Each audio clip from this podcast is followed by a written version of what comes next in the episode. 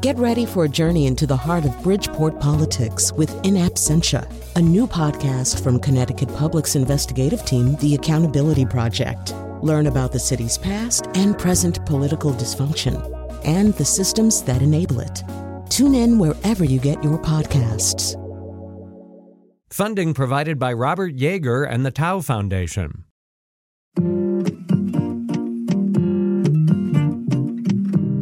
All right, as you know, we usually begin with a, a comic introduction into these shows, um, and we're pretty fearless about that too.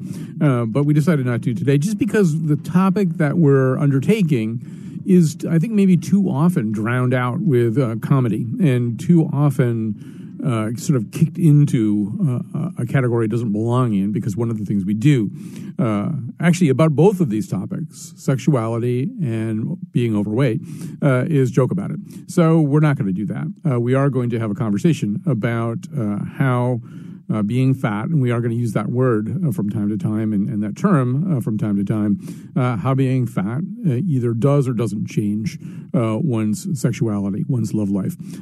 we're starting out here with the author of XL Love How the Obesity Crisis is Complicating America's Love Life. That's Sarah Varney. She's a senior health policy correspondent for Kaiser Health News, and she's appeared on NPR. You may have heard her, and on the PBS NewsHour. Her work has appeared in the New York Times, the Washington Post, and the Atlantic also with us. And we should say the people on this show uh, do not agree with about a lot of things, uh, and we're looking forward to having an interesting interesting conversation for that reason. Uh, Laura Bogart is a freelance writer and editor whose work has appeared in several publications, including Salon, The Rumpus, Dame, and The Nervous Breakdown. I, I, didn't realize there was a publication called The Nervous Breakdown. Why am I not freelancing for them? Uh, it just seems like something I would be writing for. But anyway, uh, we'll come to that. So I want to begin, Sarah Varney, with something that I think you and Laura Bogart will both agree about, which is uh, in your book, one of the things that that uh, that you bring out. There's a sort of a prevailing idea that fat people or some fat people aren't interested in sex, and that's wrong. Maybe you can comment on that. Absolutely. Well, um, it's nice to talk with you today. Um, what what I found really interesting about some of the social science research was that despite the fact that obesity has really spread throughout the country and we now have two or and two out of three Americans who are overweight or obese, a lot of the the norms and the thinking around obesity and folks who are overweight has not really changed. So when you look back to some of the early surveys that were done in say the 1970s or 1980s about dating preference um, and ideas about um, sexuality as it related to weight have really not changed much. Um, and that was very surprising to me. And it's one of the reasons why I wanted to go to Mississippi, which is a state, of course, that has been, in a sense, on the vanguard of the obesity epidemic, and to try and get a sense of whether or not some of those norms in a place like Mississippi, where the majority of people are overweight or obese, has really shifted. But there does seem to be this very stubborn viewpoint uh, that people who are overweight, but particularly women who are over who are obese, um, experience a different kind of love. I mean, this is just what the social science researchers find, um, and that are less deserving of a partner that we would all want for ourselves. And Laura Bogart, um, I'm sure you've encountered that prejudice or that idea that if you're if you're heavy, if you're fat, if you're overweight, you you've kind of stopped caring, you know, and and so therefore you're not as interested in sex as somebody with a different body type. Yeah. Hi, Colin. Hi. Thanks for having me. Um, yeah, you know, I, as a fat woman, I have certainly dealt with um, cultural prejudice and stigma. Um, I have sort of had to swim upstream against a cultural current that, you know, tells me that I can't have a happy, fulfilling life, that I can't be healthy, that I can't be engaged and have love in my life. And you know, I've spent most of my life um, up until fairly recently on, you know, what I call the hamster wheel of diet and exercise. And, you know, actually, when I was sort of trapped in that cycle, you know, that was when I felt like I was more estranged from myself and, and less able to be open and present and available in a relationship. So for me, yeah, you know, I've certainly have dealt with some of these cultural attitudes. Um, that are pertinent to fatness, but I think everybody has certain issues and prejudices that they have to encounter. You know, that's just the nature of being in the world. But for me, you know, as I've sort of tried to fight against these things and work against the ways that I may have internalized them, I feel like I'm just able to be more happy and more present. So, uh, Sarah Varney, we've got two ideas that are kind of in collision here, or two values that are kind of in collision here. One of them, and I think you hear it in what Laura, Laura Bogart just said, we want people to like each other, uh, like themselves. We want people to like themselves. Well, we also want them to like each other too, but we'll come to that. But we want people to like themselves, and and if they're fat, we still want them to like themselves. We don't want people to go through life uh, being ashamed of or, or or miserable miserable about something that they find very difficult to change about themselves. So that's value one. Value two, and it's the one that kind of runs through your book a lot, is that there are just consequences, big consequences uh, for uh, for being fat, uh, big con- consequences that seem to result from this this this trend that the United States is on, where people just seem to gain more and more weight every year, and some of those consequences spill over into your ability to conduct an intimate relationship. So I'll, I'll kind of let you pick up the thread here and, and talk a little bit about what you see as that second set of almost purely health oriented issues that then spill over into emotional life and stop being purely health issues.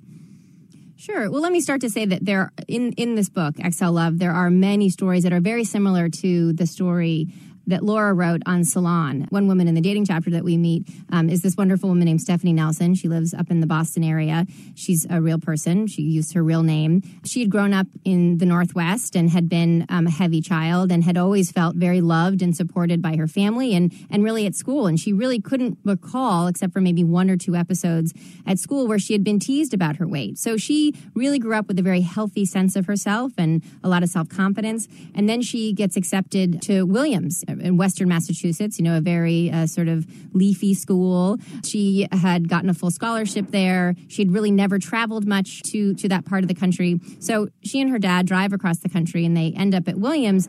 And she's, you know, very earnest and she's excited to be there. And she has this roommate and, you know, all the girls are trying on J. Crew clothes that are, you know, doesn't really fit her body. But she decides, you know, that's okay. She's, she's very spunky.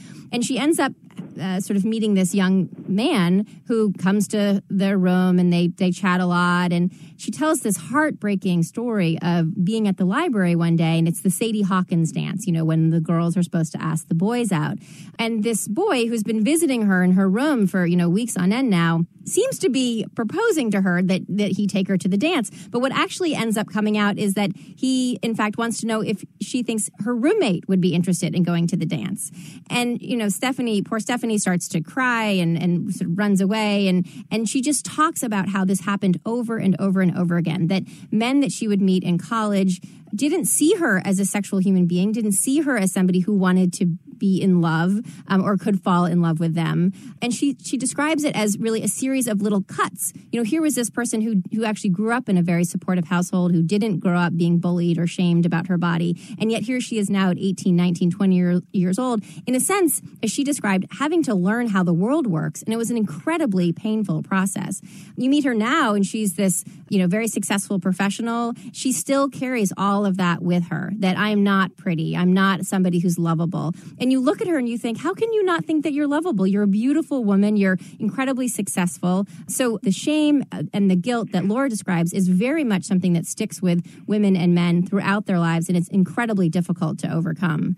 Um, that said, in the book, I do go into as I, I, I, mean, I don't know where you really want to start. I mean, I do look at, in a sense, how weight affects pubertal, pubertal development um, and how that can disrupt um, both emotional and behavioral development for teenagers, but then also as folks get older, um, when you're looking at people who are significantly overweight, particularly men, the biological or physiological processes, if you will, of how um, adipose tissue and the types of fat that are around the belly can actually decrease testosterone. Um, and that when you talk to urologists, what they'll say is, you know, many men who come in who are overweight, um, if they can lose weight, their testosterone increases naturally. This is a very well established, um, you know, understanding among urologists and endocrinologists. Okay, so let's let's break that into its two parts, um, and we'll come to the the purely biological second part in just a second. But Laura, I'm going to come back to you, uh, Laura Bogart, because so the first thing she's talking about is kind of how the game is played, mm. uh, and and and so this is uh, has less to do with the actual health consequences, with the with the physical realities, and more about just how people act out their own attitudes towards love and sex in the theater of weight. Hmm. Maybe you'd like to, to give us your perspective. Yeah, I mean, I think, look, uh, we live in a culture that has a vested interest in making people feel ashamed of their appearance, appearances, you know, related to fat and related to other things. You know, we have a billion dollar advertising and beauty and diet industry that certainly preys on that.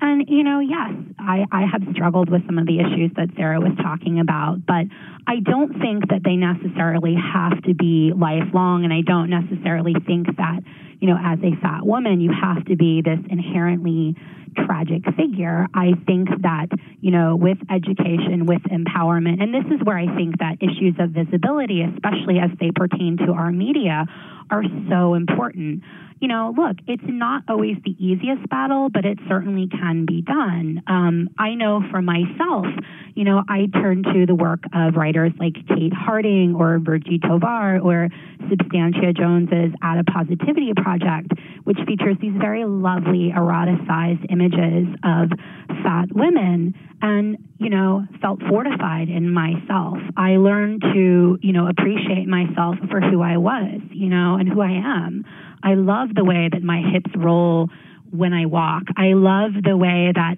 you know, I fill out a dress and I feel pretty confident and secure in myself. I'm sort of just waiting for the rest of the world to catch up. And and that's a really beautiful feeling to me and it's something that I would hope for everyone regardless of their shape or size. Um, well, yeah, go ahead, Sarah. Go ahead. Oh, I was just going to jump in. I mean, one of the chapters in the book that we haven't really touched on is actually I got very interested in this question of whether or not. I mean, as Laura has written about in, in some of her work, you know, there has always been this niche of plus size porn, if you will, um, if we can talk about that. Um, and uh, I got very interested in this idea of whether or not. Uh, heavier men and women would look to plus side porn, which had always been very, in some cases, it's incredibly degrading to some of the women. Um, and uh, but I was curious whether or not they could make a sort of more pedestrian version of this, and whether or not that would appeal to some heavier couples, and particularly women who, exactly as Laura is saying, are really looking for positive images, uh, uh you know, and just even seeing themselves reflected in a video or um, at a burlesque show or something along those lines. And so, in one of the chapters in the book, we actually meet these three. We meet three women. We meet one woman who's a, a housewife in the Central Valley here in California, wonderful lady. Um, and we go with them to Las Vegas as she is going to meet her plus size hero, this woman, April Flores, who's this incredibly beautiful um, woman who lives in Los Angeles, and she does uh, plus size. I mean, we can call it burlesque, but really it's just, it's strip shows. And uh, she gets to meet April for the first time, and kind of what that means to her to see somebody with a bigger body up on stage who's being idolized by other people, um, and it's a huge boost for for Regina. There are still issues for her to deal with, despite the fact that she has a very supportive husband who's very supportive of her size. Um, but we also meet some other women who are kind of in that world whose lives are actually incredibly damaged, either by, you know, sexual abuse as, as children, and they're trying to navigate this world, right? For some of them, their whole, um, uh, their you know their their finances rest on them continuing to be very very large now in, the, in some cases we're talking about women who are 500 600 pounds who are severely diabetic who have very dif- difficult time just walking even. Um, and so you meet some of the women in that world who are really struggling with this idea of i really need to lose some weight. I certainly don't need to be slender but I, being 500 pounds is not something that's going to get me to the age of 65 um, but my livelihood is now dependent upon this this extreme weight size. Mm-hmm. so you kind of meet all of these people in this one chapter. Um, and the thing i love about april is she's actually one of the first female artists crossover artists to win at at the uh, you know the AVN Awards, which is the sort of the adult porn awards, if you will. Um, so I think you know. I, I, was very interested in that question myself, and I, I, think for anybody who's interested in this idea, reading Regina's story um, will really help you sort of see um, wh- wh- where to seek it out, how to seek it out, and and still the complicated you know relationship she has with her own body, but nonetheless feels invigorated that here's this woman of size who's being celebrated. Well, you know, if I could just sort of steer this conversation into oh, one. Actually, Colin, if you don't Go ahead, mind, Laura, yeah. I'd like to respond to that. Sure. Um, you know, look, I think that pornography can be damaging to all women, regardless of their sizes. And you know, I actually I have a, a good friend, uh, a writer who's done sex work and has been in that industry, and her name is Antonia Crane, and she wrote a memoir about her life. Um, doing sex work, and you know she is a conventionally thin woman. Um, she is quite exquisite, and she talks a lot in her memoir about the role that you know sex work played in her own body image, and she talks about feeling a pressure to be thin and struggling with disordered eating throughout her experience. So I want to be very careful here that we're not saying that this experience is solely pertinent to fat women. I think that you know, a lot of women in that industry can face a lot of these issues. Um, I just felt that, you know, it's very important for us to note that.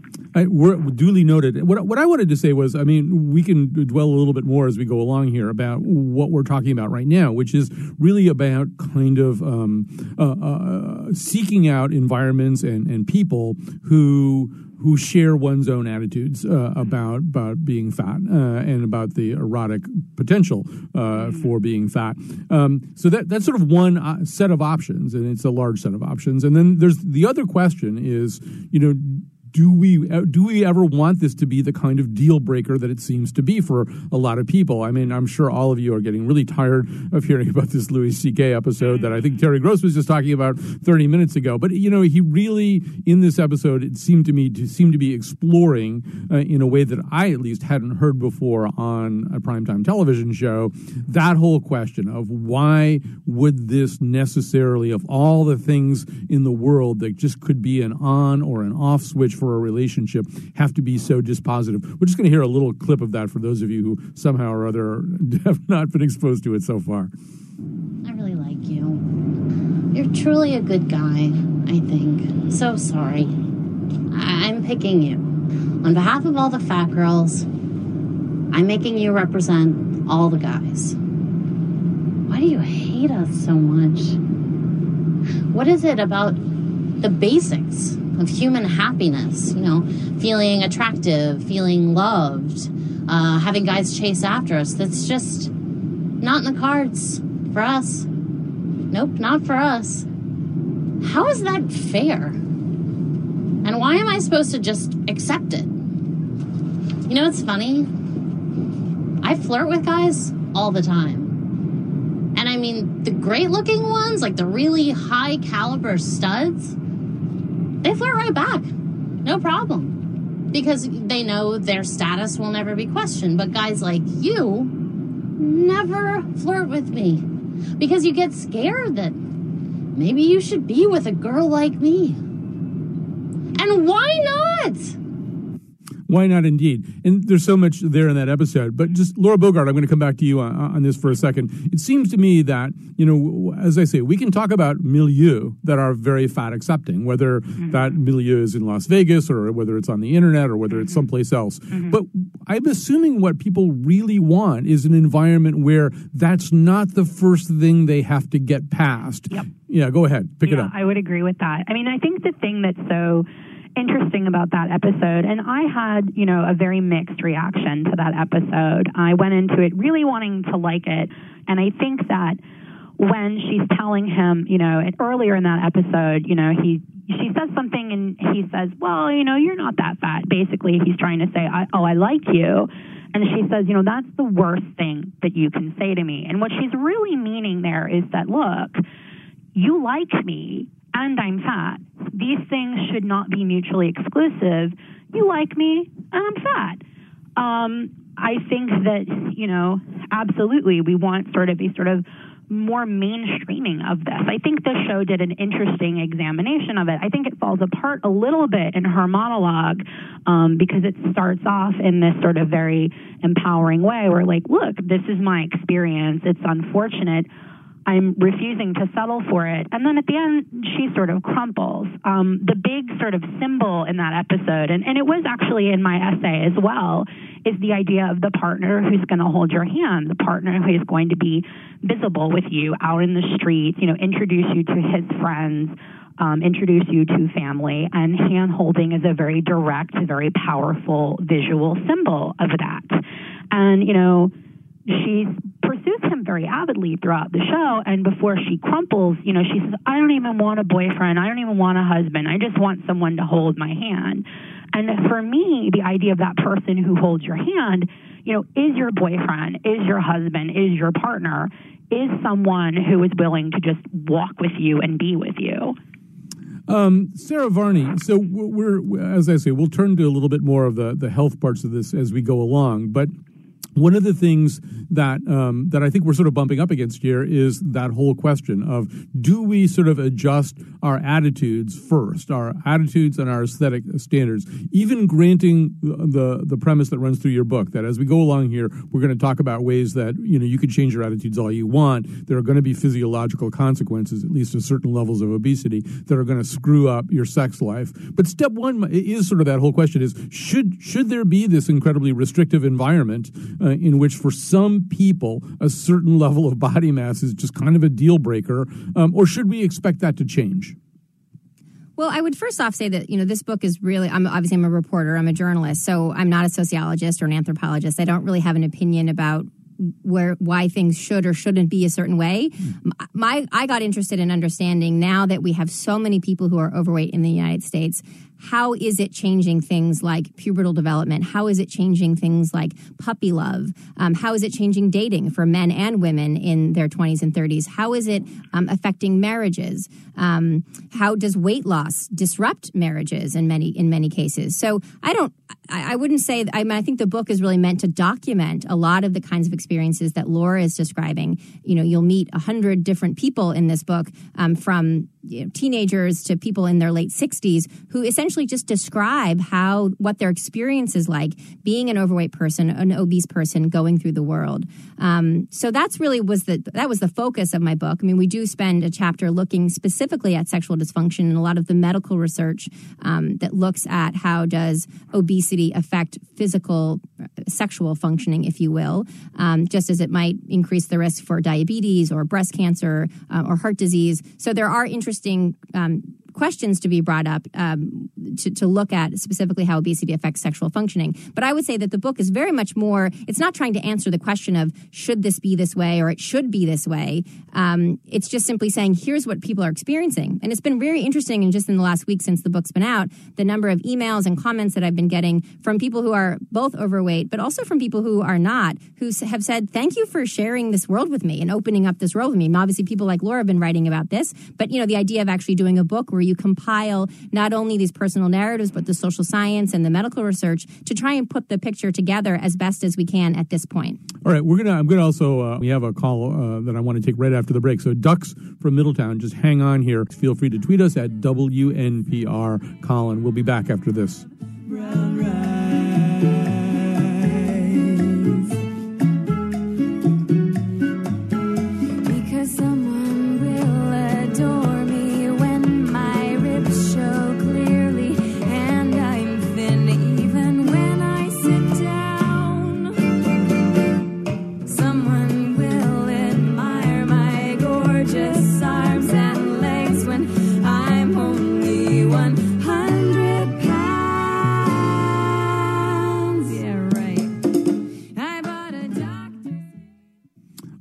if you've been with us the whole time, then you've met Sarah Varney. Her new book is XL Love How the Obesity Crisis is Complicating America's Love Life. You've also met Laura Bogart. She's a freelance writer whose work appears in Salon, The Rumpus, The Nervous Breakdown, and Dame Magazine. Uh, since we've been uh, hearing women's voices, let's hear uh, from a few men. We can start with Ducks in Middletown. Hi, Ducks. Hi.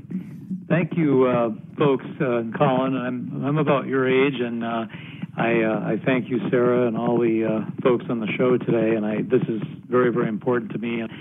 And I also experienced this because I contributed to breaking down a, what I believe could have been a, an excellent marriage because I let out uh, an irritation and frustration with my ex-wife's weight gain, and I had traditionally uh, throughout my life um, dated and been sexually aroused and been with women who were tended to be thin or average weight, and had actually just come off a relationship just before this marriage that that ended uh, recently and we're still friends and all that. But um, and I've apologized to her profusely. But I've had in the course of looking at my own sexuality and my background, things like that, and and a lot of what I find about this is um, people have a right to have to have love and they're human beings. And in fact, this has scarred me. Like I am not invested in my own sexual type right now what I would have is sort of an ideal type if I were, you know, a young rich uh, bachelor, whatever, you know, whatever comical stupid things I could say about that. But the idea is that, and I'm I'm often pursued by women who are older than me, who are tend to be overweight, and I'm thin, and so I also get the reverse thing, which is that I think believe there are even heterosexual slender men or whatever who you know are not uh, seen as as attractive um, to like average or what we would consider you know ideal playboy shape women or whatever that you know the, the bad stereotypes. But Right, and I think, by the way, Dux, we might be getting a little off track here. I some of the things you're saying are so important that I just want to kind of uh, focus in on them and, and get a little spe- specific about them. So, Sarah Varney, I'm going to start with you. The first thing he said was about the dissolution of his marriage, which uh, seemed to have been triggered by uh, the way that he was not able to accept uh, his wife's weight gain and, and, sort of who she was at that moment. This is a big thing that runs through your book. You look at a lot of different marriages. The the marriage you look at the most long term in the book, the the story that runs through the book is the story of a woman's marriage. I don't know as if you can do a spoiler in a nonfiction book, but a woman who's gone through some some bad relationships, relationships that were effectively ruined by her weight, and then who is with a man who stays with her through a lot of through thick and thin. You could almost literally say, uh, and and so maybe you can comment just a little bit what you saw uh, uh, about how this whole question uh, affects actual marriages. Sure. Well, it's interesting. When you look at the social science, it had been all over the map for a long time in terms of how weight related to marriage and marriage success. So um, there had been some early surveys that, that found that um, for instance, overweight and obese women reported being the happiest in their marriages. Um, then there was other research that said no, it was slender women that were the happiest in their marriages, or it was overweight men that were the happiest in the marriages. And really the data was really sort of all over the map. Um, and then uh, one researcher basically decided, well, let's actually look at the comparative weight between the husband and the wife. And these all these studies do focus on heterosexual marriages, and much of the book really focuses on heterosexual marriages. Um, if only because you had to sort of d- define what you were talking about, and obviously getting into same-sex relationships um, really requires, I think, its own treatment. Um, so what they found, what this researcher found, was essentially what really mattered was actually just the differential between the husband and the wife, and that it it didn't matter if the wife was thin or slender or normal weight or um, even overweight or obese. It just simply mattered that her husband was was um, heavier than she was. Those seem to be the relationships, just in terms of the surveys and the, the studies that they did, that seem to be the um, the most successful, and where there was the least amount of fighting reported, where both husband and wife reported being the most satisfied um, in their relationship. So there's a lot of really interesting social science that have tried to answer this question. Now, obviously, there are going to be people who, uh, because it's the surveys and it's research, there's going to be people who um, are either on either end of that, right? So we know that obviously. Um, there are couples, overweight couples, who are incredibly happy and fulfilled and have a wonderful relationship with one another. But obviously, what social scientists are trying to do is sort of figure out, okay, what can we tell about large groups of people? Um, and this is this is where it seems to have come down. Um, and just to sort of follow up on that, though, because in some ways, social science is a blunt instrument. You know, I mean, it, it can only look at large groups of people. And so, one of the things that I think sort of comes out in in, in several of the stories you tell, and, and that one predominant one of Dana uh, in your book, is that it really is a little bit more like the the old uh, hackneyed paradigm of the lobster in the pot and the water, the temperature being turned up a degree at a time, right? That that often what happens in these relationships is that one person or sometimes both people begin to add more weight. And there are these subtle adjustments that go on. And some of them are positive adjustments, some of them are negative adjustments. But it doesn't, there isn't sort of one day of reckoning. There's a thousand days of kind sure. of mini reckonings. I'll, I'll let you pick it up. Yeah, and so we in the book we meet this woman Dana Engelhardt, who's a lovely woman. Um, she's got three children. She lives here in the Bay Area. She had gained weight when she um, after she had her first child when she was about you know 19, 20 years old, and kind of continued to gain weight. Um, her parents really focused on her weight she, when she was a kid, although she was not particularly heavy. Um, but she really had a lot of um, guilt around her body. Uh, she really describes herself as the quote unlikable fat girl, very much the way Laura um, talks about in her in her article on Salon. Mm. so we, as we meet her, um, she is now in her a, relationship with her longtime husband Larry, and after she, she's heavy when they're married. Um, Larry is not heavy; he's a taller man, but he's not heavy. Um, over time, though, in the first few years of their marriage, she starts to gain much much more weight, um, and she just gets to be a certain point where she's very uncomfortable. She's a nurse, so she's on her feet all the time, um, and she's taking she works at a um, um, at a lab that basically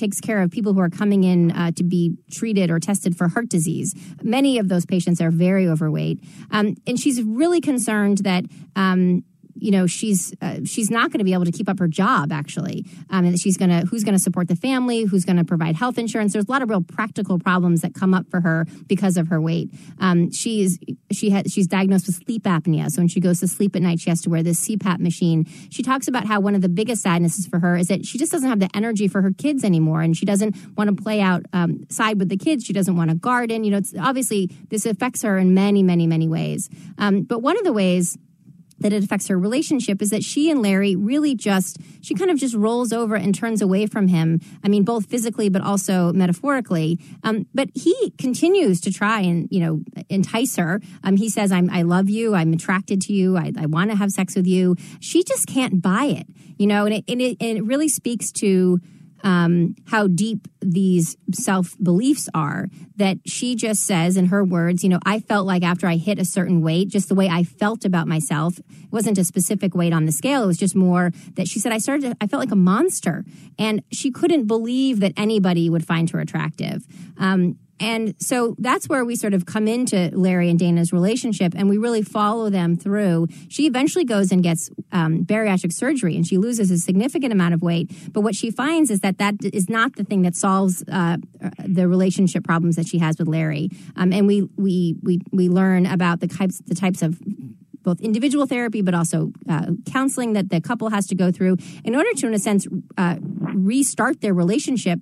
Um, and and as larry says you know i had sort of i had lost i'd stopped figuring out what the signs were. I didn't know how to read my wife anymore.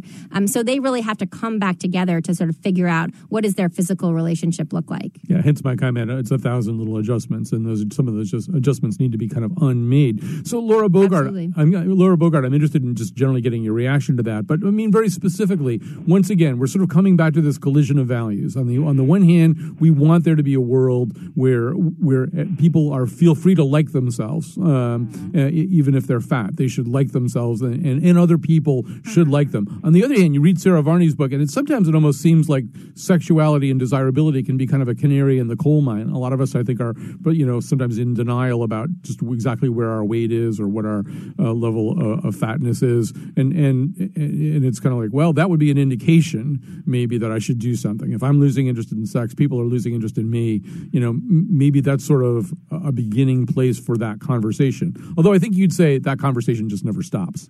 Yeah, I would agree with that. I think that conversation never stops. And I, and I want to go back and, and make clear, you know, I never in that essay think of myself as being the unlikable fat girl. Um, I think I make it clear that, you know, I actually quite like myself. And, you know, like I said, I'm waiting for the culture to catch up with me. And I think that when we hear, the stories like the one that Sarah just shared, or, you know, like the caller who was just on, you know, I hear the grief in his voice and talking about this thing that he has lost.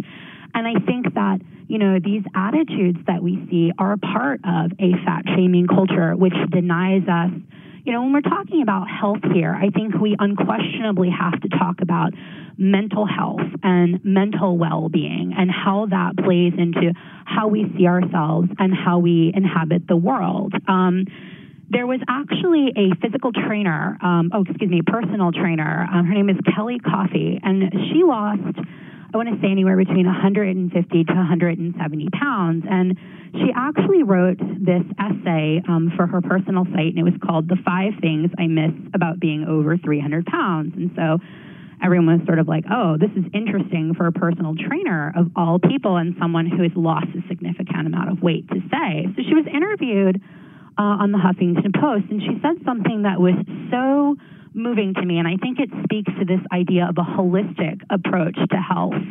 Um, and she says, we associate thinness with happiness. We associate thinness with success, and we associate it with peace. And the fact of the matter is that thinness is thinness, nothing more. You don't get anything else when you get thin. You know, the circumstances around you will change, but your internal atmosphere, and I love that turn of phrase, the internal atmosphere does not. And that's dictated by how you treat yourself. I think that, yes, we live in a culture that is opposed to us, that is opposed to people being actualized. And, you know, not just fat people, I would say, although that's what we're talking about here.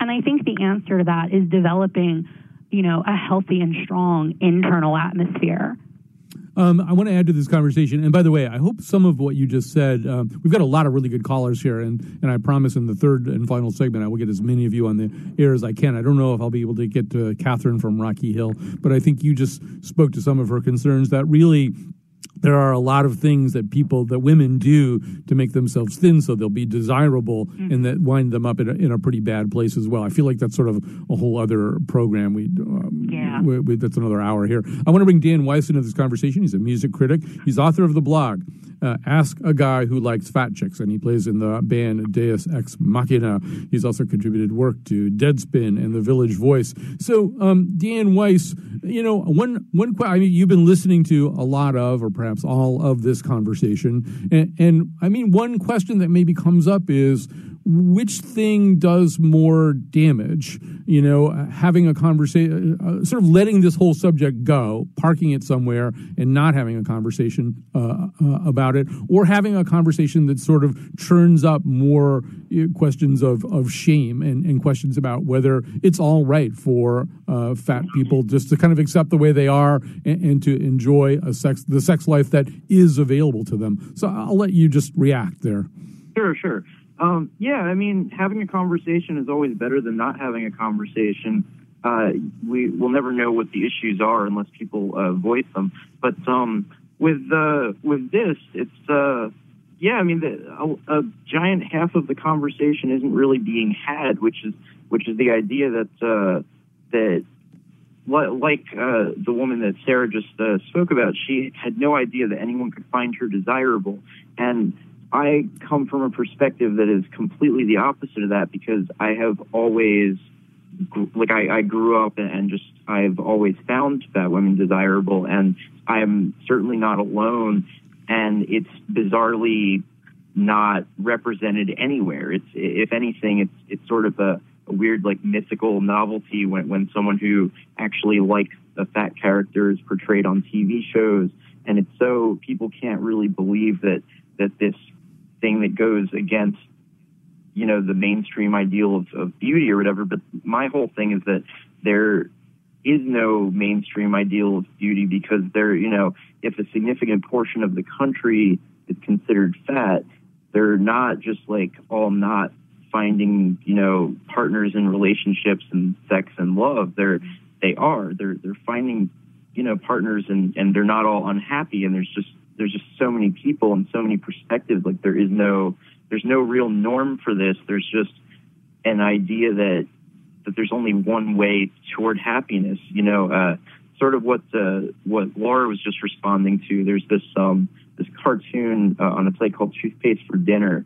where it was like a two panel comic, and it had uh, sort of a fat character who said, you know, I hate myself, and then the next panel he's thinner, and he just says, "Nope, that wasn't it." Mm. Yeah. Well, and I, but I think also, Dan, there's sort of a whole segment of the population who basically doesn't believe that you exist, right? That um, mm-hmm. that I mean, we saw it. I mean, not to keep coming back to pop culture, but we saw no. it. We, we, saw it with the episode of Girls uh, this year, in which Patrick Wilson, who's a very uh, thin, attractive young guy, and he plays a, a, a very rich guy, spends this kind of sex-filled weekend with Lena Dunham, who is I, I don't, you know, people we, people debate about whether it's right to say that she's fat, but she's certainly not as thin as Patrick Wilson. And there was this backlash on the internet. I'm sure you were aware of it. That there's this whole whole bunch of people just questioning, saying that would never happen. That hookup just doesn't exist. I mean, essentially saying, uh, Dan Weiss, that, that the the the erotic standard you just articulated isn't there. It's it's not real.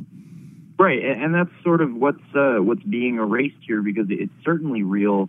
Uh, it's realer than a lot of people think. Every you know, being part of the community that's aware of all these things, uh, I, I've been party to a lot of stories over the years of just every, nearly every fat woman that I know has a story of uh, be turning out that or learning that you know they were the woman on the side for for someone who has a thin wife or has a thin girlfriend or, or is sort of hiding them and and secretly is into much bigger women than than his friends and family might know of there's definitely i mean you can you can quantify like uh that there are definitely people you know paying money to see like uh BBW web models and such like uh, there there are so many and they and they live off it and they make money and that's just the people who are paying to see them i mean there's lots you know so there's just so much to account for and there's uh, so we know that the attraction exists and that there's lots of people into it. So I would say that the mental health factors uh, of having a society that just tells you that like a society that all around tells someone a, a fat woman like Laura or someone that that they're just not attractive that they have to that from all sides that they get that perspective. Of course that's going to affect you know their their sex and romantic lives in a negative way. It's going to affect their lives all over in a negative way because they're they grow up thinking that the odds are, are against them, mm-hmm. or, or they gain weight later and they think that they're doomed. And it's like that's not. There's, they're just not aware of the other side of it. And while it may be viewed as like a subculture that you know that people like me are into uh, fat partners, it's it could be you know with time uh, part just part of the regular culture, just like any other kind of attraction that was once seen as uh, as unconventional. All right, we're gonna. I just, I'm just going to stop you there because we we got to save sure. a little bit of time on the other side of this for break. We got some very interesting calls too here too from Roy, Kevin, David. We'll get to those after this.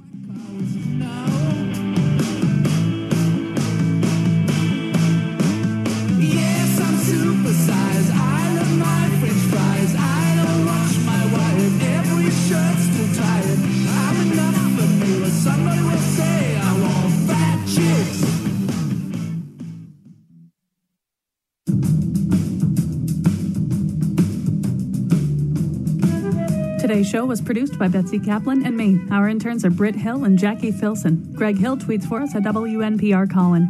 The part of Bill Curry was played by Tom Arnold. For show pages, articles, and videos, visit our website, WNPR.org. And now, back to Colin. Yes, we're back. Oh, we've got a lot of phone calls coming in here about this conversation. We're talking to Sarah Varney. She's the author of XL Love, How the Obesity Crisis is Complicating America's Love Life. Uh, and sort of on the other uh, side of that, that issue are Laura Bogart, freelance writer uh, for Salon, The Rumpus, The Nervous Breakdown, and Dame Magazine, and Dan Weiss, music critic and author of the blog Ask a Guy Who Likes Fat Chicks. Uh, I do want to sort of take a little bit of time to get to some calls here because I think there's some important issues coming up, and I think they're ones that our, our guests will want to talk about. Here's Roy in Meriden. Hi, Roy. You're on the air. Oh, great. How you doing, Colin? Can everybody hear me? Uh, just barely. Uh, if you're on a Bluetooth, that may, may be making it a little bit hard. But yeah, right. do your best. Speak up as much as you can. All right, great. Um, thanks for taking my call. I'm a big supporter of NPR. I listen to your show all the time. You do a great job. Um, what I wanted to bring up was if our guests thought about the other side of it, the cultural side. I am a black man of West Indian descent, and I've and a lot of my friends – uh, you know, that are black men too. We've sort of grown up around women who were certainly not a size two, and so we're more accustomed to that. And we, uh, you know, our white friends who see a woman that's over like a size six, they consider them heavy or fat. So you know, when they look at, a, at looking at a woman that's a size 12 or 14 or 16, they like won't even you know, talk to them. And, you know, as, when I was younger, before I was married, and me and my friends would be like, well, sure, send them over. Like, you, know, you guys are dumb. So, um, Roy, I don't want to cut you off, but on the other hand, we're, we're short on time, and I do want you to res- uh, get some responses. Sarah Varney, this is something you deal with in your book, that there are there's a, a sliding cultural scale on all this stuff. Absolutely. I mean, I must much of the research that I tried to gather for all this um, for the book is really based on these national surveys. So they are both racially and ethnically reflective of the United States. And you do see, of course, that race and ethnicity mitigate the implications of weight um, in in different ways, but not as much as I think you might you might think. Um, when we look particularly at teenagers, for instance, um, we know that black girls, for instance, are not spared from increased obese black girls are not spared from increased rates of depression, for instance, um, just simply because their culture is more accepting of larger sizes. So while there are certainly differences in the data, um, and I do talk about them in the book, um, I think there's actually much more um, similarities in many ways when you're looking really across the broad spectrum, across the entire population. And you do hear from um, many black women in the book who talk about, yes, I understand that, you know, I can be a bigger size, I can be a size 12 or 14, but there's still a specific type of body shape